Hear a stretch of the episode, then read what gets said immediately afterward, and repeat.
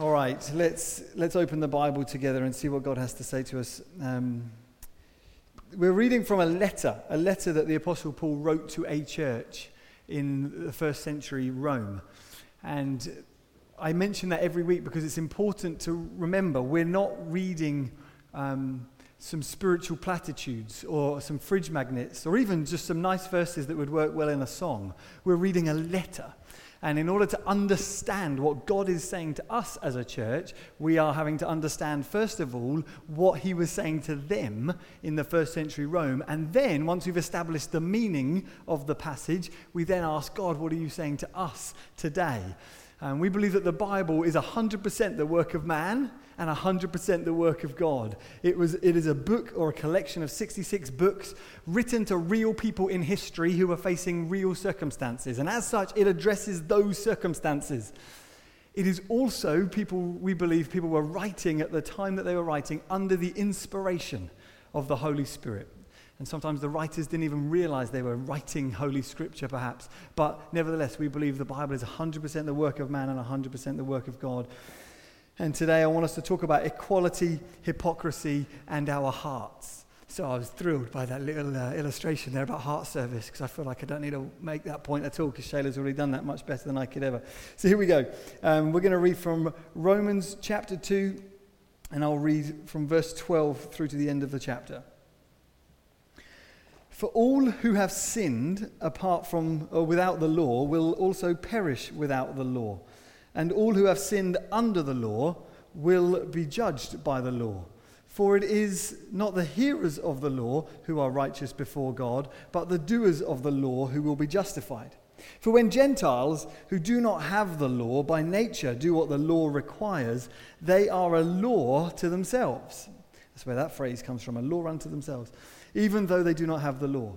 They show that the work of the law is written on their hearts, while their conscience also bears witness, and their conflicting thoughts accuse or even excuse them on that day when, according to my gospel, God judges the secrets of men by Jesus Christ. But if you call yourself a Jew, and you rely on the law and boast in God, and know his will, and approve what is excellent, because you are instructed from the law, and if you are sure that you yourself are a guide to the blind, a light to those who are in darkness, an instructor of the foolish, a teacher of children, having in the law the embodiment of knowledge and truth, you then who teach others, do you not teach yourself? While you preach against stealing, do you steal? You who say that one must not commit adultery, do you commit adultery? You who abhor idols, do you rob temples? You who boast in the law, dishonor God by the breaking of the law. For as it is written, the name of God is blasphemed among the Gentiles because of you. For circumcision is indeed of value if you obey the law, but if you break the law, your circumcision becomes uncircumcision. So if a man who is uncircumcised keeps the precepts of the law, will not his uncircumcision be regarded as circumcision? Are you following? Um, then he who is physically uncircumcised but keeps the law will condemn you who have the written code and circumcision but break the law. For no one is a Jew who is merely one outwardly, nor is circumcision outward and physical, but a Jew is one inwardly and circumcision a matter of the heart, by the Spirit, not by the letter. His praise is not from man, but from God. This is God's word. And understanding the context is important. The amount of times you read the word law and circumcision and obey, if you're not familiar with why Paul's writing and who he's writing to, what happens is the words just all kind of wash over us. And if you're anything like me, we glaze, I, I glaze over. Well, let's talk about our neediness, first of all. Um, in order to make sense of what Paul's saying, we need to start there because the high point of the letter so far has been in chapter 1, where in, in, verse 16, after long introductions and explanations of things, he says in verse 16, I am not ashamed of the gospel. Why? The gospel, we said, is the word that means good news. It is a, a political statement in his day. In our day, it's a, it's a genre type of music. But the gospel is good news, an announcement, a message that Jesus is king. He says, I'm not ashamed of that good news. Why? Because or for. It is the power of God for salvation to everyone who believes, to the Jew first and also to the Greek. And it's then after writing that that I'm not ashamed of the gospel because it is the power of God for salvation. He then carries on from there to, to convince his readers or his listeners that people need salvation. Everyone needs salvation, is the point of chapter 2. And he started by talking, first of all, about the Romans, or in his day, the Gentiles, pagans, you might say, people outside of the Jewish faith in his day. Because he's writing to a church that is made up of a mix of people. Some of them are Roman citizens and proud of their Roman status. And some of them are Jewish Christians, people who have the, the Old Testament, the law, he refers to as the law of Moses in the Old Testament. They have the law of Moses, they have the Ten Commandments, they have a proud, long history of being known as God's people. He's writing to a church where you've got Romans who are proud of being Romans and they look down on the Jews, and you have Jewish people who are Christians who are proud of being Jews and look down on the Romans. And so Paul says, I'm not ashamed of the gospel because it's salvation for everyone who believes, no matter who you are Jew, Greek, Roman, wise, foolish, barbarian, he says, whoever. I'm not ashamed of the gospel because it is salvation for all who believes. And he started by describing the immorality of the Romans. And as he's writing about Roman society, um, there's this, again, high point if you're a Jew at least, where he says in verse 29 of, of, chapter 1 they were filled with all manner of unrighteousness, covetousness, evil, envy, murder, strife, maliciousness. They are gossips, slanderers, haters of God, insolent, proud, boastful. The first section of end of chapter 1 and beginning of chapter 2, Paul is writing to the church and he's making the case that all people, the entire human race, the Romans included, the pagans, they are immoral. And as a result, they're cut off from God. And as he's doing this, you almost you can almost hear the Jews in the church, the Jewish Christians, cheering him on, going, Yes, come on, Paul, lay into them. They are immoral. They don't have the law of God. They're not proud. They're like us. They don't have a long history of being God's people like we are. Go on, Paul, lay into them. And then in chapter 2, he kind of turns his attention on the Jews. And there's a notice, an audible gulp in the church as, as he does this and starts to explain to them because he says in um, another verse, which I can't read my notes properly. He says, All have sinned. There we go. Verse 12 All have sinned and are without the law. They perish without the law. And those who've sinned under the law, they will also be judged by the law. He makes the case it's not just the Romans who are sinners, but the Jews as well. And he effectively is asking the Jewish people in the church, or he's challenging the religious people in the church, who, by the way, uh, it's worth bearing in mind that the strongest words of challenge and criticism in the Bible are leveled not at immoral people, but religious people. People who do good and are proud of their do gooding. And so, Paul, in writing this way to the religious people in the church, is in a long history of Bible writers laying into religious people. And he lays the challenge at their feet where does your, essentially, where does your confidence come from? Where does your confidence before God come from? Where does your confidence before men come from? Verse 13, it is not the hearers of the law who are confident or righteous, confident before God, but the doers of the law. So, Jewish Christians, where does your confidence come from? Which I think is a good question for us. Where does your confidence come from in life? Now, in life, there are some people you meet who, who just seem to be confident in whatever situation they're in. They're the, the alpha mamas and males who everyone gravitates around like, oh, look at these people. They're so powerful and confident. Nothing seems to faze them. I can ask them to do anything that would make me nervous, and they just breeze through life. And then there are others who are on the outside of that confidence, looking on, going, How do I get that confidence? Where does that confidence come from? They're very aware of their need. And in, that's the case in life, but in truth, we're all needy. And it, it, our neediness shows itself in different ways. We begin life as vulnerable, little infants, and we carry on life in that way. If you don't take the Bible as your authority source, you might take some psychology and some science. But this is what one psychologist says. Um, he says, Very early in life, every child concludes, I am not okay. He makes a conclusion about his parents also, they are okay. And this is the first thing that every child figures out in his lifelong attempts to make sense of himself and the world in which he lives. This position, I'm okay, I'm not okay, you are okay, is the most influential decision of his life. Every child makes that comment at least some point. They, my parents seem to be able to exist and cater for, care for themselves and their needs. I don't. I'm needy. I'm not okay. In that sense, there is complete equality in the human race because every one of us is desperately needy. And that's why, when Paul says the, the gospel is salvation for all who believe, there's, we should listen in.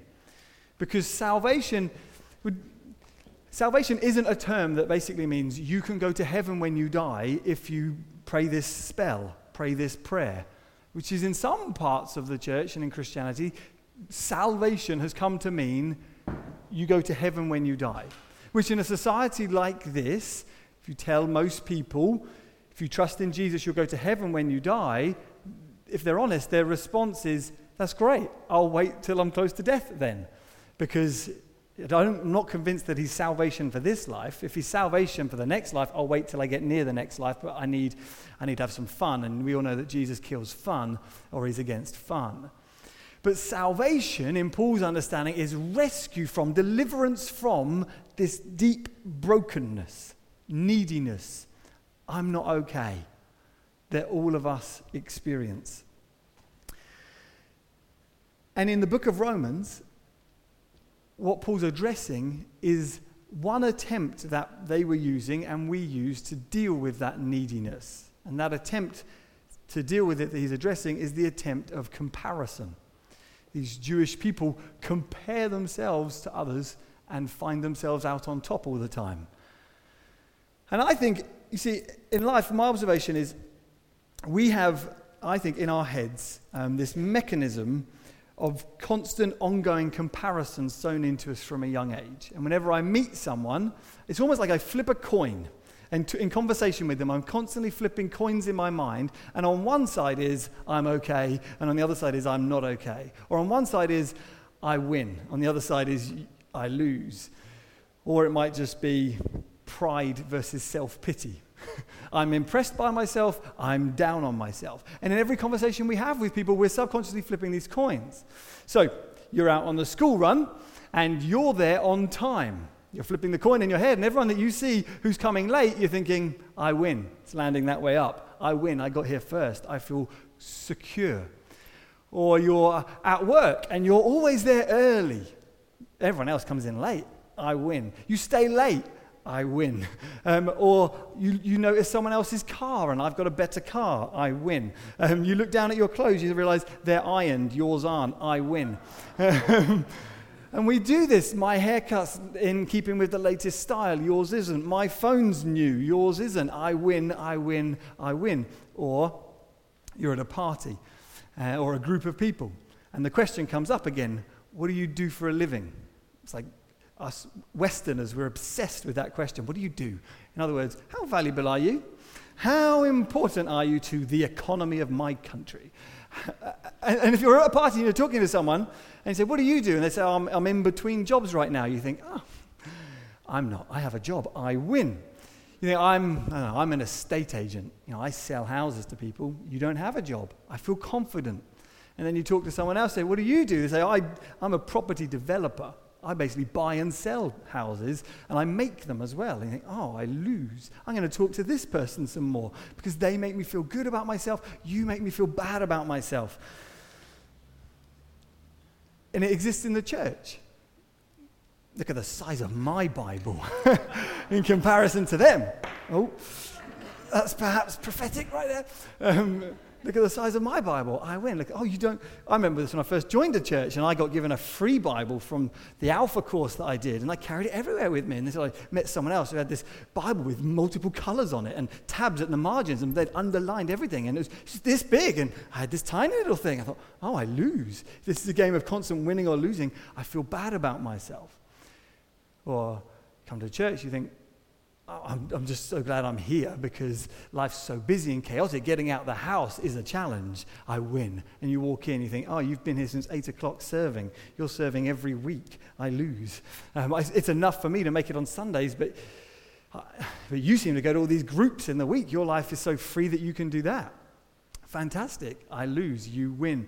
Com- constant comparison all the time, and it eats away at you to the point that you're constantly playing this game in your mind, they raise their hands in worship. That seems like the, what the keen people do. I'm gonna, I need to raise my hands in worship. And if I don't raise my hands in worship, I lose. Okay, I must muster up the courage to raise my hands in worship because that's more spiritual, apparently. That's going to help. Constant winning, losing, winning, losing all the time.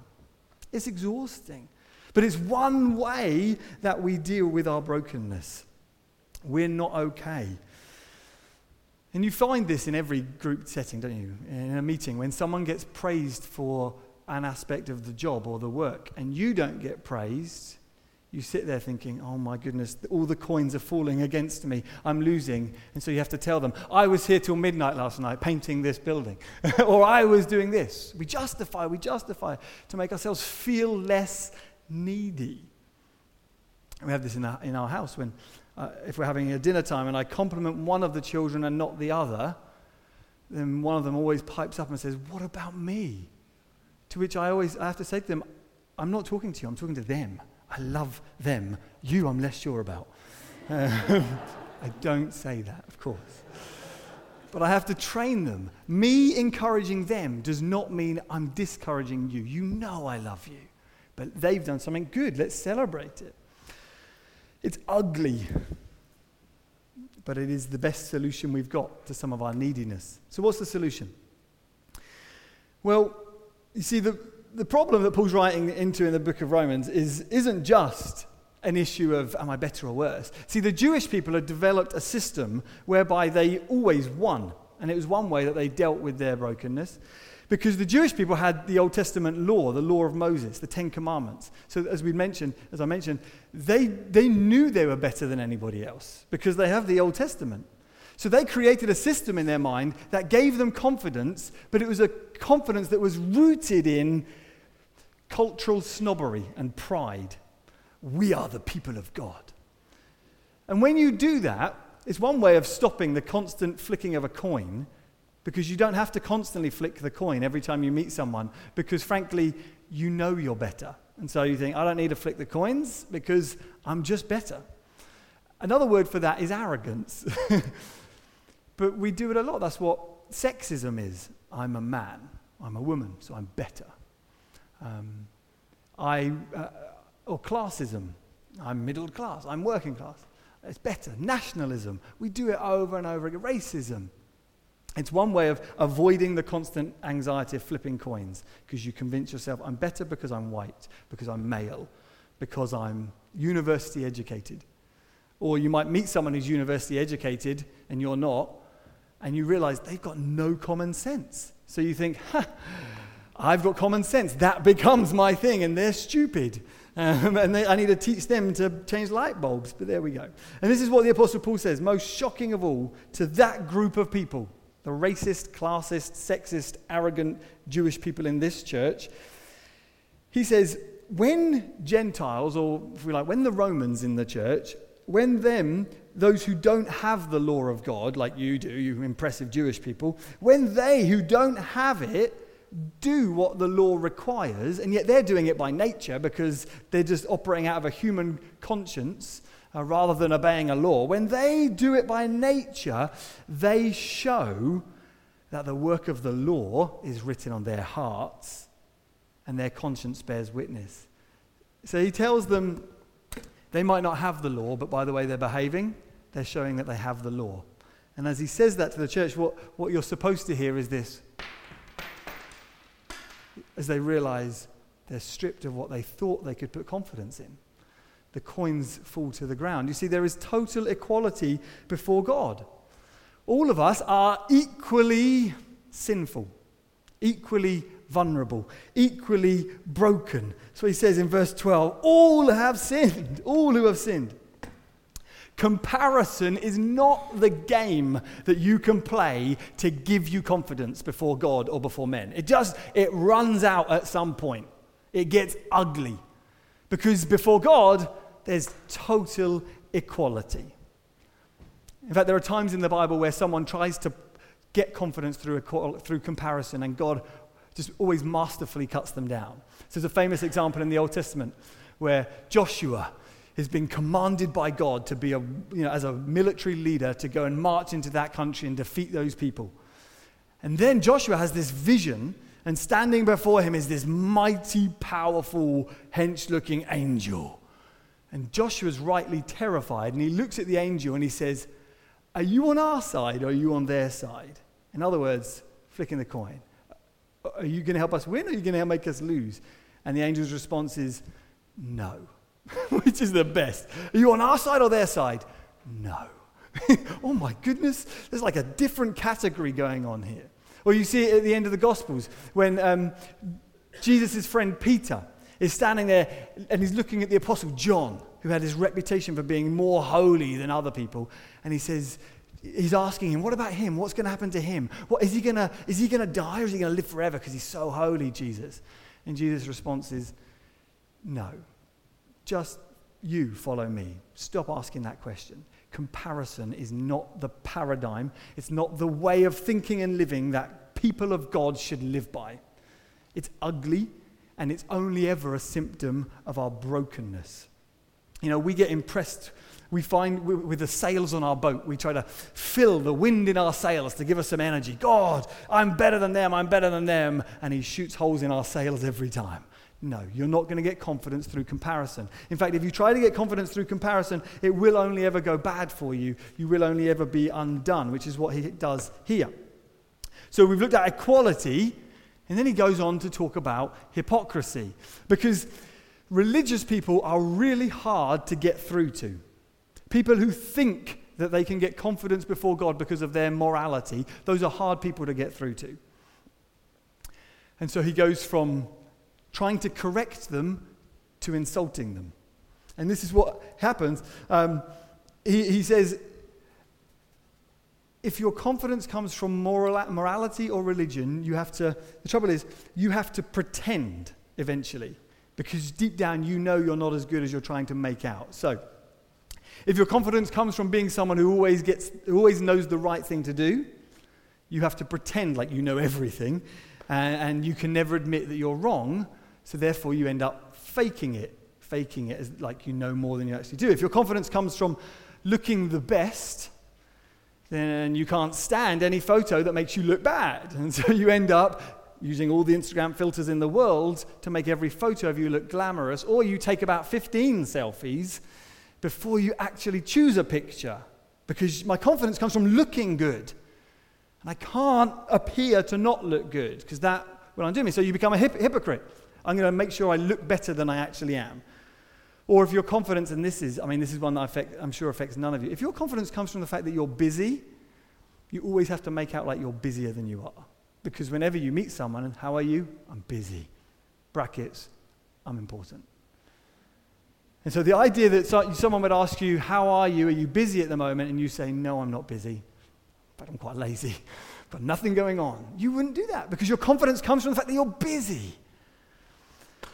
Confidence gained in that way is like an inflated ego. Where we constantly pretend as though we are more powerful, more religious, more moral than we are.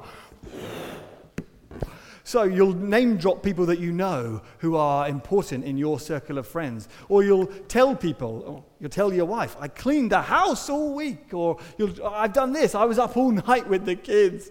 Um, I'm so tired because I'm so busy. It's where you realize that blowing up a balloon in front of people um, isn't as easy as you might think. Don't judge me. My confidence doesn't come from my balloon blowing skills. And so, what Paul does in, in Romans chap, chapter 2, verses 19 to 24, is he attacks their hypocrisy. He says, If you are sure that you yourselves are a guide to the blind, a light to those in darkness, an instructor of the foolish, a teacher of children, having the law, if you then who teach others do not teach yourself, you seem to present a good front, but we know you're full of hot air. While you preach against stealing, do you steal? You make out like you're this moral superstar, but when no one's looking, you're fiddling the books or you're claiming extra expenses. You who say you must not commit adultery, do you commit adultery? You constantly desiring someone else who's not your spouse, and in your hearts are longing for them. You who abhor idols, hate idols. Oh, we hate people who worship things other than God, don't we? And yet you know, some of the things that they do are quite good. So we rob from temples. We take the things that are of benefit to us from that system, maybe. You who boast in the law, dishonor God. And then he says, as if they haven't got it, you, as a result of your activity, the name of God is blasphemed among the Gentiles because of you. Paul comes along to people who are hypocritical, who have been puffed up with pride Interesting. Hold on. this is going to be a really powerful illustration.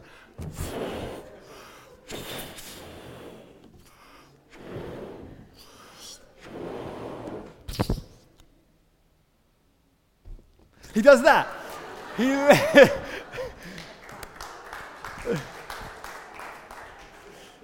he lets the air out of their ego. He says, You can't get, and I'm, now I'm lightheaded.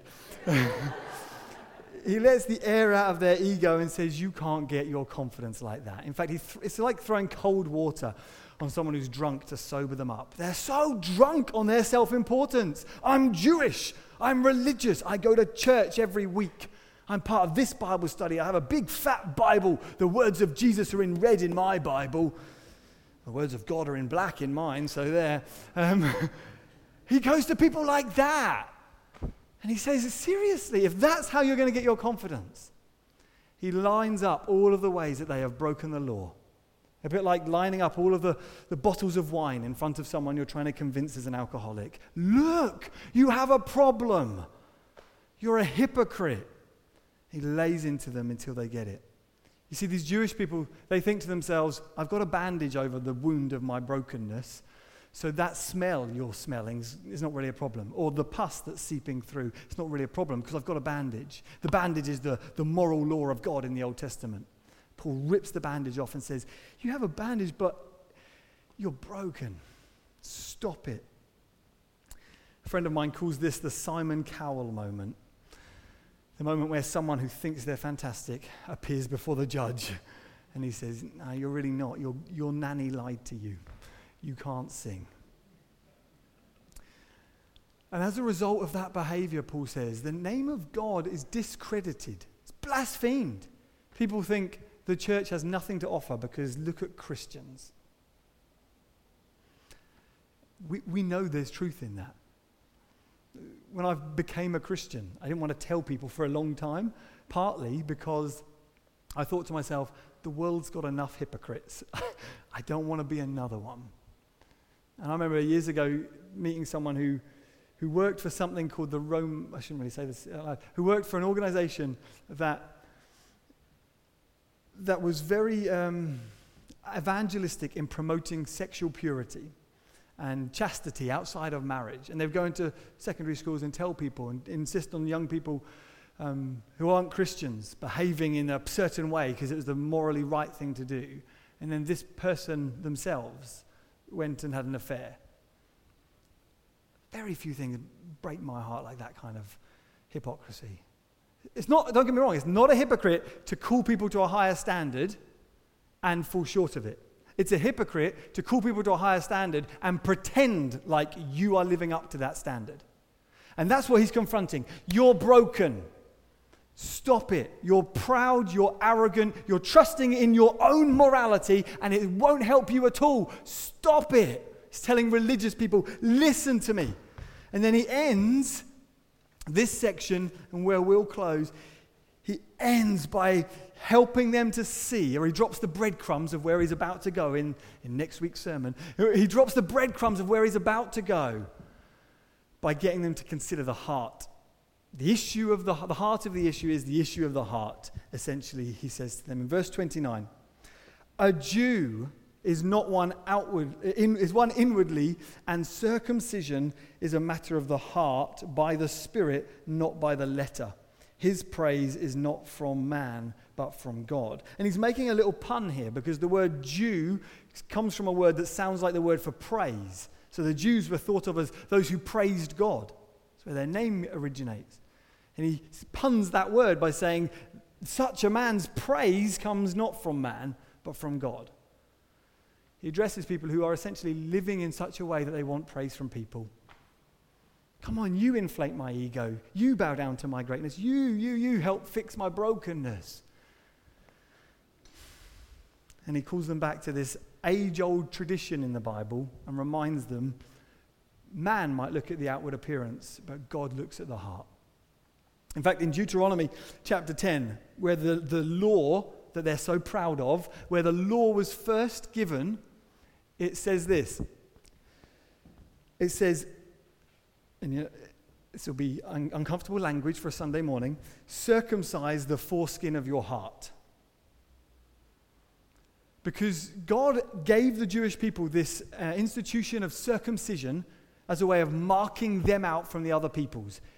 And for them, it had become like a, a, a symbol of pride. We are the circumcised ones. We're the power, we're the moral elite. In our day, we're, the, we're those who recycle avidly or we're those who eat conscientiously. We're those who behave in a particular way and hold the right moral views that means that our society thinks we're acceptable. We are those. It becomes a, a symbol of pride. It was supposed to be something that for the Jews marked them out. Circumcise the males as a way of indicating they are my people. And they're taking it. And actually, it was supposed to be as a statement of your weakness. If you like, without being too crude on Sunday mornings, put a cut in the part of the man that a lot of men boast in. Their, their prowess and strength comes from their virility. Cut that, because I want you to boast in weakness. Be my people. That's what is going on. And in the Old Testament law, it says, circumcise your heart. It's never really about the outward display of morality. It's about the heart issue here before God. He says circumcision is by the Spirit, not by the law. In other words, it's something that God does. And it's coming to God and asking Him to change your heart to mend the brokenness. It's coming to God and acknowledging, I have nothing to boast in. No amount of flipping coins and getting confidence is going to help me. No amount of puffing up my ego and keeping all the right rules will ever help me. I need you to help me. It's when people behave like that, when they're broken and humble and desperate for God, He comes to them and says, I will change your heart. I'll soften your heart towards me and I will make you someone who, who is praised by me, not by others. That is what he's writing to a church where people are arrogantly boasting and getting one up over the other. I'm better than you because I'm Roman. I'm better than you because I'm Jewish. I'm better than you because of this, because of that. Paul says, no, stop. Never supposed to be like that. It is the gospel of God that is the power of God for salvation. It is that message that Jesus has died in weakness and brokenness in order to forgive all who put their hope in his death on the cross, in order to help all you who are willing to acknowledge your neediness. And Jesus was raised to new life as a vindication of him and as a promise to all those who put their hope in him I'll raise you as well. And I'll put that life in you. I'll change your heart as a down payment, as a guarantee that this will happen to you. He was raised, so now have the, my spirit in your heart as a guarantee that you also will be raised, and my spirit in your heart in order that you'll be transformed and you won't need to live self centeredly anymore. You won't need to live conscious of the praise of men. You'll be able to live for the praise of God. You'll be able to pursue my plans for your life. That's what Shayla was getting at when she said, God wants to service your heart. He wants you to let go of pretense.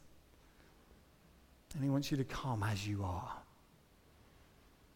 Deflate your balloons, the ego that you're trusting in, your religious deeds.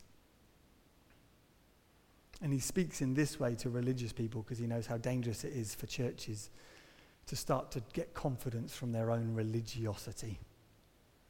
It's ugly. It's not the gospel. The gospel is He saves. We just bring our need.